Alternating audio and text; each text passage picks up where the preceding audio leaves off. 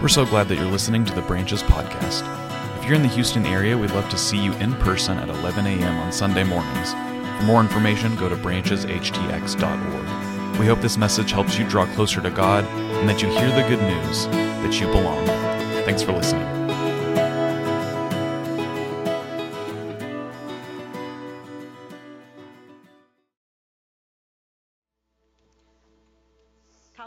Message this morning will be preached from Paul's letter to the Corinthians, chapter 9, verses 24 to 27. Don't you know that all the runners in the stadium run, but only one gets the prize? So run to win. Everyone who competes practices self discipline in everything.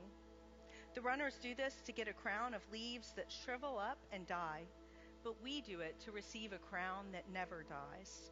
So now this is how I run, not without a clear goal in sight. I fight like a boxer in the ring, not like someone who is shadow boxing. Rather, I'm landing punches on my own body and subduing it like a slave. I do this to be sure that I myself won't be disqualified after preaching to others. May we be blessed in the hearing and the living of this, the Word of God. Thanks be to God.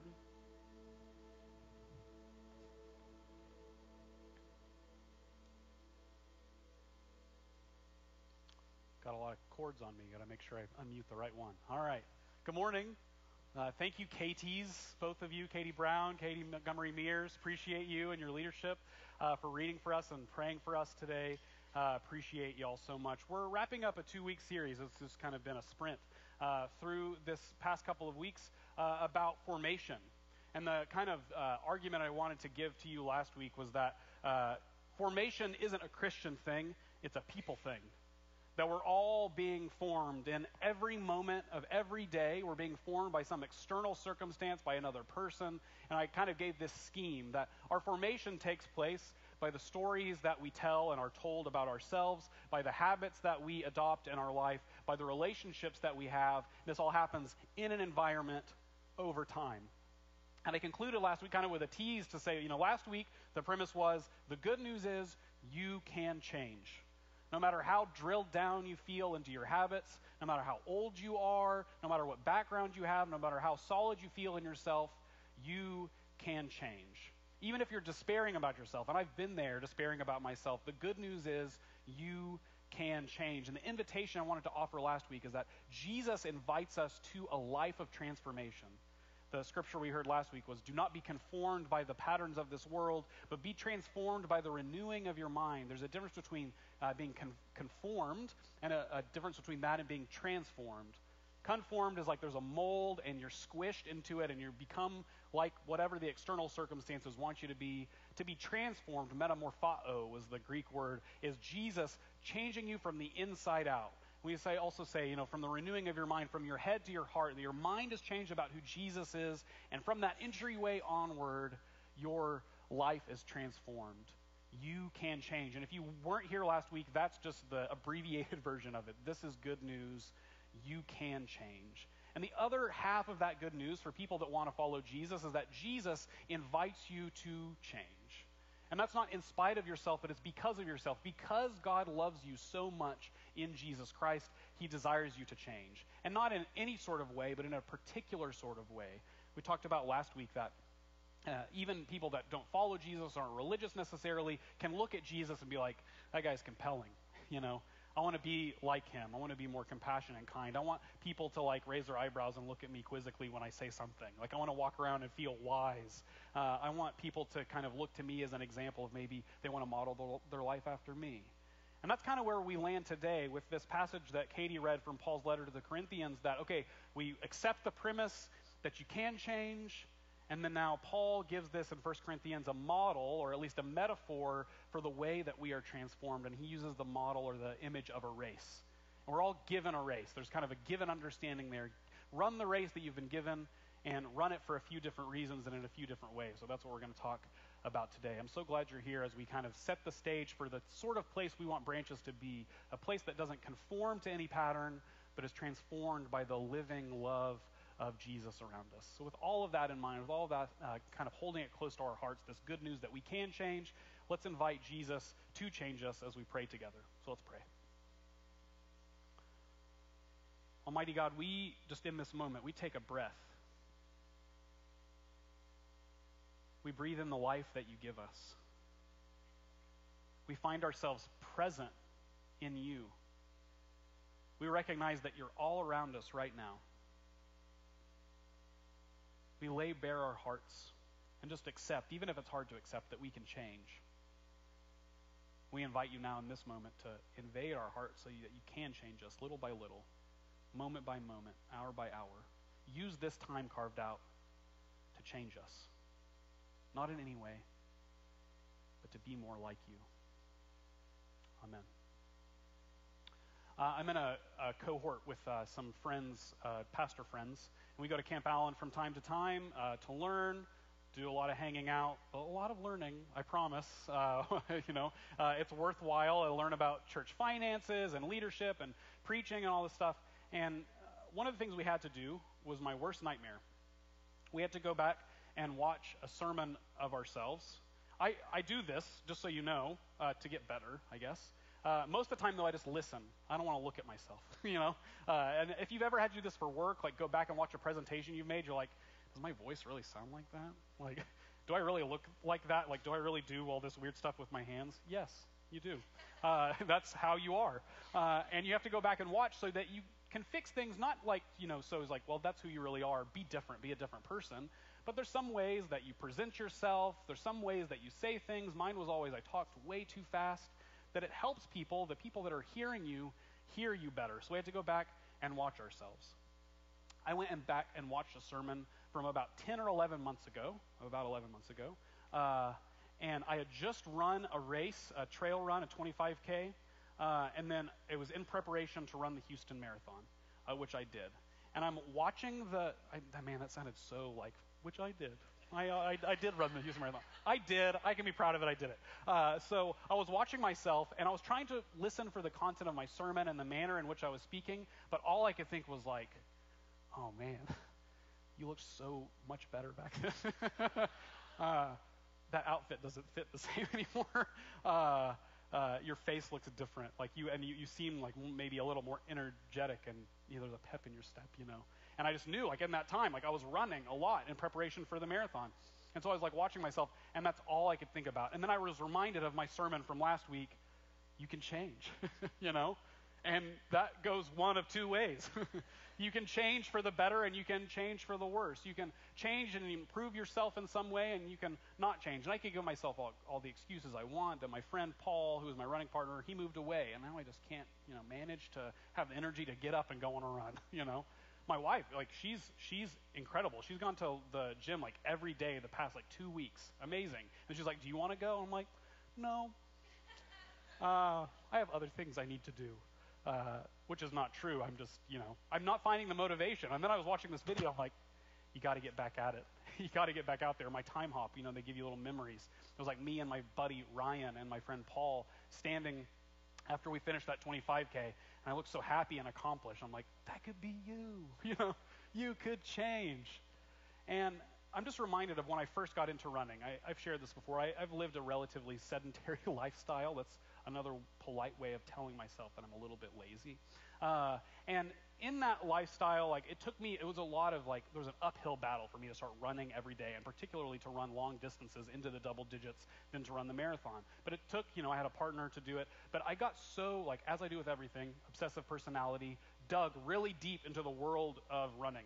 You know, Runner's World magazine. I got to have like three different pairs of shoes and wear one of them. I got to buy a new pair of shorts every week. I gotta like watch all the YouTube videos. There's this one. This is a side point that just really impacted me and moved me. If you uh, go on YouTube and search how to run 100 miles, it's this like half-hour documentary that REI made about these two friends that ran 100 miles, and like gets me motivated every time they finish the race. Spoiler: it's amazing really, really great. But there's another one that I was really mo- moved by, but also just interested in uh, the Barkley Marathons. The subtitle is The Race That Eats Its Young. Gotcha. You're going to go watch it? You should go watch it. It's free on YouTube with ads. Uh, so go watch it. And the guy that runs it, his name is Lazarus Lake, and I think we have a picture of him. This is the guy that organizes the Barkley Marathons. And I emphasize the S. Barkley Marathons. You can't see, but his beanie says geezer on it. Uh, man, Lazarus, one, his name's Lazarus. Very cool. Uh, uh, he is a character. And he has been running this race, not running it himself, like physically, but organizing the race. So it's about 1980 something, 1985. Um, it's marathons because it's a loop race, and there's five loops, and each loop is between 20 and 26 miles. and to finish the race, you have to run all five loops. So if it's 20 miles, that's a 100 mile race. If it's more like 26, which the people that have run it say, like Lazarus is a liar, it's more like 26 miles, that's like 130 miles. Since 1985, only like 15 people have finished it, and a few of them have finished it more than once. Uh, they are inhuman people. Um, it's wild. Lazarus, uh, he makes the map. You can take the picture down now. Uh, he makes the map of this race uh, on his own map, and you can't use your own map of the course. He shows you the course. You take a blank map, and then you draw it out on the day before. The race could start, they give you a date, and sometimes in March or April. Um, the, the race can start in a one hour window. The way that he indicates there's an hour till start is he blows a conch shell. And you could be asleep in your tent at this campsite. He blows the conch shell. That's the start of the race. To register for the race, it's kind of an elusive process. There is no website. It's kind of by word of mouth. You have to write a essay to give to Lazarus uh, why I should run the Barkley marathons, and it seems like pretty arbitrary who he chooses and who he doesn't choose to run the race. Uh, your entry fee to the race is a dollar and sixty cents, which is a lot cheaper than other marathons organized around the country, but it's very prestigious. You must bring a license plate from your home state or country, also as part of your entry fee. If you're a repeat runner, uh, Laz will tell you what to bring, and it somehow always lines up with his needs at the time socks, uh, socks underwear, shirts, uh, camel cigarettes, uh, and so he'll tell you that. Uh, bib number one is given to the person that Lazarus thinks is the least likely to finish. Uh, they are called the human sacrifice. Uh, so imagine going like, oh, I'm so excited to run the race. He's like, you get bib number one, you know. Uh, and you run this race. Uh, there's, it's a, like I said, it's a loop through the wilderness of Tennessee in the hills. Uh, it's the 20 to 26 miles around.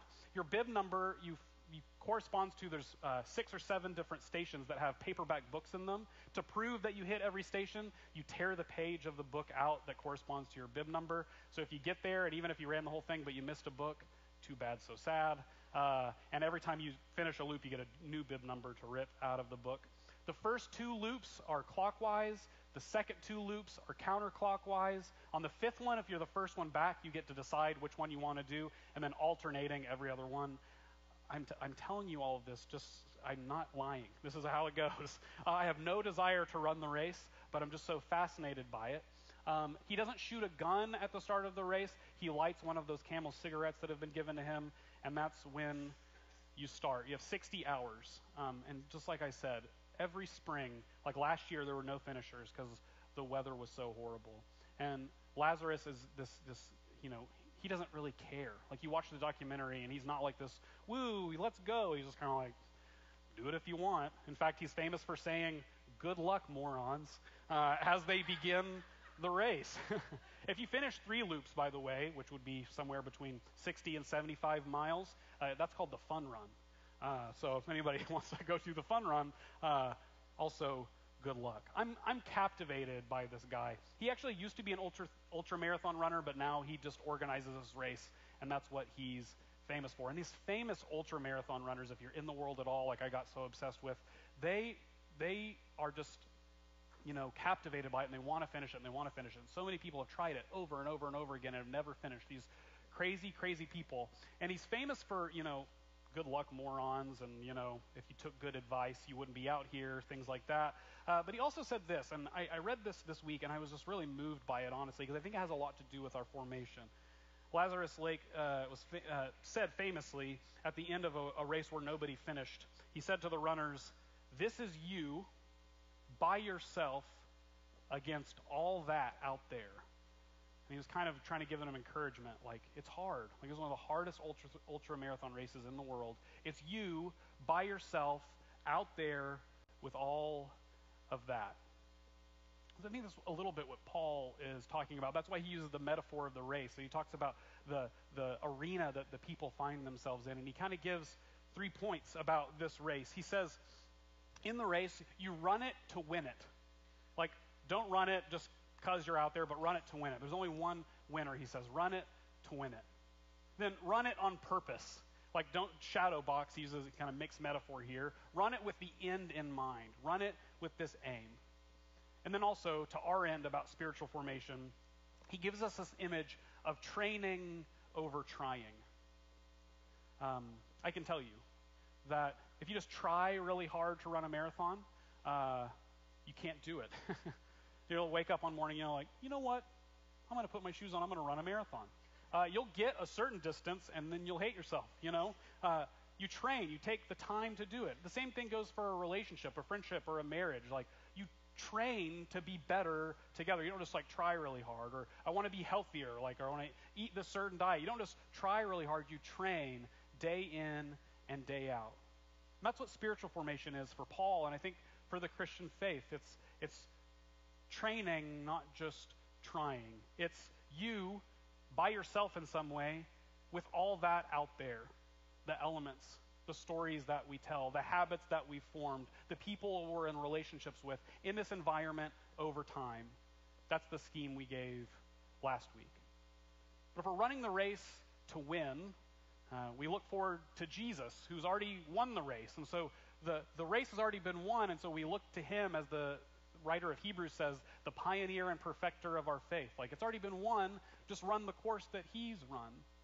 And run it on purpose. Don't kind of like, oh, maybe I'll run today, maybe I won't. But like, run with the end in mind, that the race has already been won. And, and train for the race. We talked about this with Sabbath, that you take small steps, baby steps, small bites every day at a time to rest in God. That's what all spiritual practices are. They're training, not trying. I don't know if you've been here before, but in my own spiritual life, you know, I kind of feel convicted. I hear a really good sermon, or I read a really good book, or I watch a little clip of somebody talking, and I'm like, all right, today's the day, or tomorrow's the day, if I feel like it. To be like really holy and pious. Like I'm going to pray really hard, and I'm going to read my scripture every day, and I'm going to do, I'm going to read the Bible in 30 days, or whatever else. And then it's like three or four days into it. Somebody's laughing because I said read the Bible in 30 days. Yeah, you know, that's trying, not training.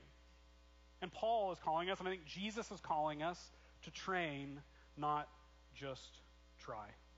So if we look at that kind of scheme that we gave last week, there's the stories we tell about ourselves, our worth, our value, who we are, what we're worth, uh, who we can be, the stories we tell ourselves, the habits that we formed. You know, we have a habit, you know, you might look back on your life and, and kind of think, like, oh no, like, how did I adopt this? And you kind of see day by day, piece by piece, you made these little micro decisions, and now you can't shake it. My dad smoked cigarettes uh, for a long time, and then he then he adopted nicotine gum for a long time, and it was like habit to habit to habit. Like we get ourselves in these things. And I remember when I graduated high school, I was like, "Hey, Dad, we're to smoke cigars. Do you want to smoke cigars?" And my dad was formed and good enough in himself. He's like, "I know if I did that, I'd be at the gas station the next minute buying cigarettes, you know? like we get seeped into us even though we know we shouldn't do it or we don't want to do it. It's just latched into us. So there's the stories we tell, the habits that we've formed, and then there's the relationships that we have, the people that we find ourselves surrounded by in church or at work or at home or in our neighborhood. It forms us. And then we said over time in an environment here's the way of Jesus. Here's what Jesus calls us to. If we look at the stories that we tell, if we want to flip that on the other side, there's a story that we should tell about ourselves. Really simply, Jesus loves me, this I know, for the Bible tells me so. That's the story. And there's so many beautiful facets to it. When we read the scriptures, when we listen to good preaching and teaching, when we watch Bible project videos or whatever else, to instill that story in ourselves that you have infinite worth and value before you even know it or want it or desire it, not because of something that you've done, but because of God and who He says you are. That's the story. And if you've been a Christian for a long time, no matter how many times you hear it, there's always this moment where you're like, I need to be reminded of it. I've forgotten it. I've forgotten my worth and my value in Christ. So there's the stories that we tell in our Christian formation. There's a story that we tell, this Christian story. Two, there's the habits that we form. The other side of that is we just went through one together in Sabbath, what we call the spiritual disciplines, that we counteract the disciplines that we've done in ourselves of uh, habits that maybe aren't super helpful, or maybe they're not even a some loss, they're just kind of neutral. We want to add something to our life. And so, in types of prayer and reading scripture, uh, other things that we can do together, walking prayer, coming to the table, or uh, going to worship on Sunday, those habits, those spiritual disciplines form us into a particular type of person. Now, last, our relationships this kind of radical idea that Jesus had of not just any old relationship, but Christian community that's sacrificial, that's self giving, that's non judgmental, that's safe and comforting and compassionate, that Jesus calls the most um, uh, different people into his community. We kind of look at like both sides in Jesus' day of opposite ends of the political spectrum, opposite ends of the age spectrum, opposite ends of the socioeconomic spectrum, and Jesus calls them all together to be in community, so different than how we're formed now. It's like, find people that are just like you, and they'll help you be more like you as you continue in your life. The way of Jesus says no. We tell the story about who Jesus says we are. We adopt habits that are going to form us, and we surround ourselves with people that also want that same thing over the course of time. Here's where I disagree with Lazarus Lake about our formation.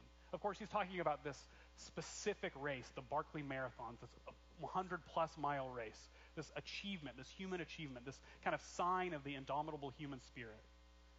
I want to make the case that to follow Jesus is spiritually like the Barkley Marathons.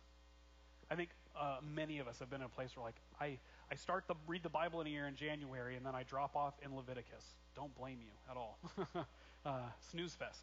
Uh, but uh, that just came out. Uh, so I understand because it's one of those things like I, I haven't been training for this. I haven't been taking small pieces. I'm just going to decide to read the whole Bible in a year. Uh, that we get born down, we convince ourselves like, unless I'm like this holy, pious, glowing, floating hologram of a person, I've failed. and Lazarus says about this um, race, this is you out there by yourself with all that stuff. The good news of Christian community is it's not just you. This is never just me and I work. And we live in a culture that so desperately wants everyone to be an individual. I'm, I'm an individual. I did this on my own. I don't need anybody else.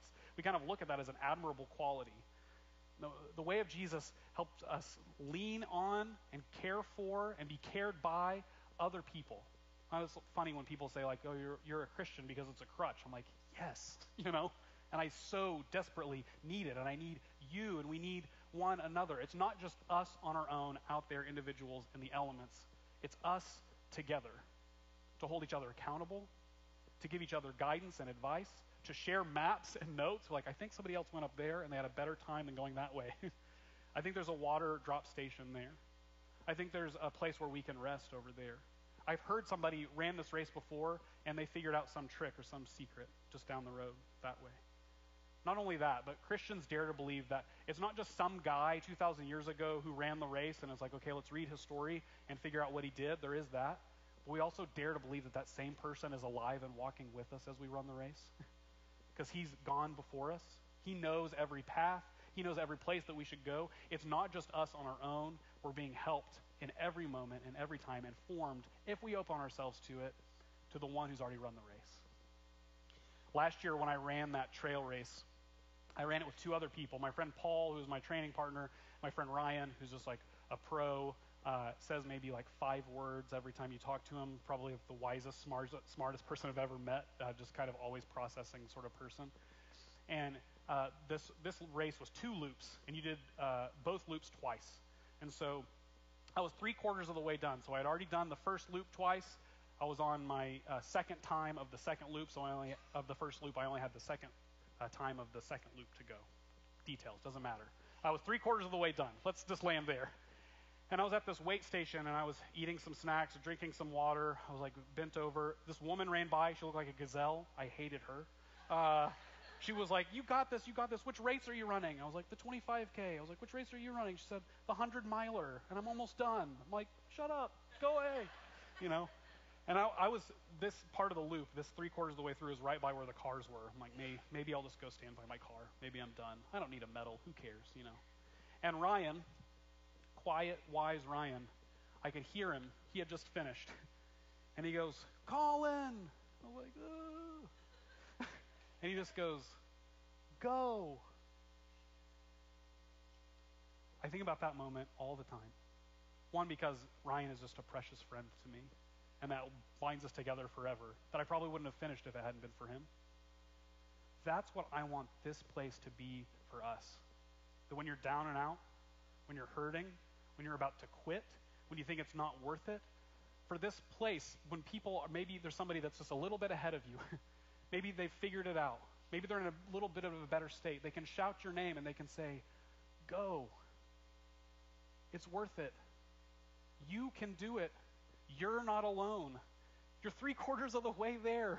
There's a horizon. You've trained for this. You know what to do. God is with you. Go. That's spiritual formation. That's what it means to follow Jesus.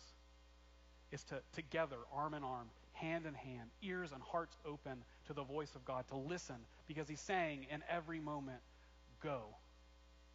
For I'm with you. I'll never forsake you. I'll never leave you. And I've carved out the race ahead of you.